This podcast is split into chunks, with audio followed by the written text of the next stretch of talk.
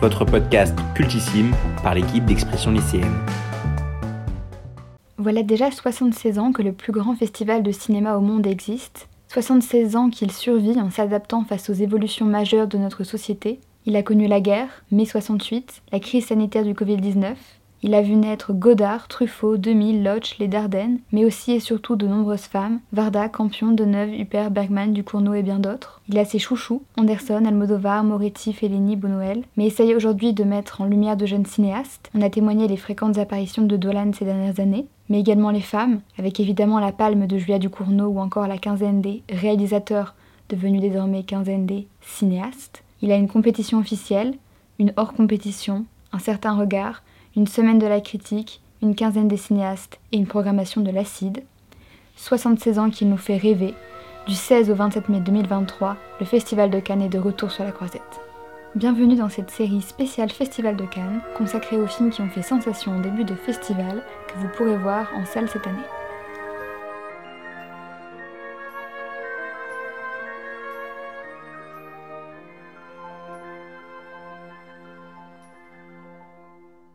Festival rimant toujours avec scandale, commençons ainsi. En effet, cette année le festival a fait fort avec la projection très controversée de Jeanne Dubarry en film d'ouverture hors compétition. Et voici Jeanne Vaubernier, dite l'ange. Un ange tombé du ciel. Je vous attendais, moi.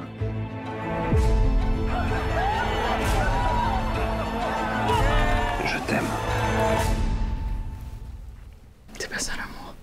Par où commencer? Le retour devant la caméra de Johnny Depp après son procès ultra médiatisé contre son ex-femme Amber Heard?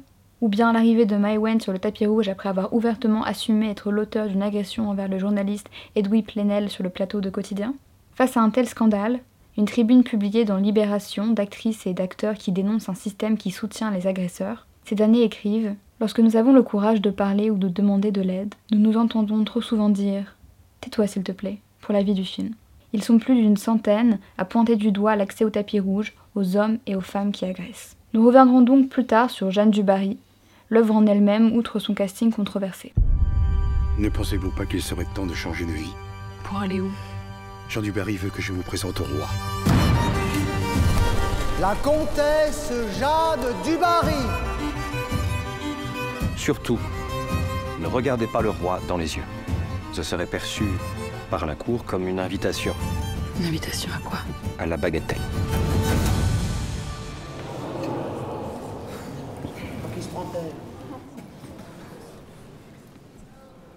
Voilà donc cette nouvelle édition du festival lancée.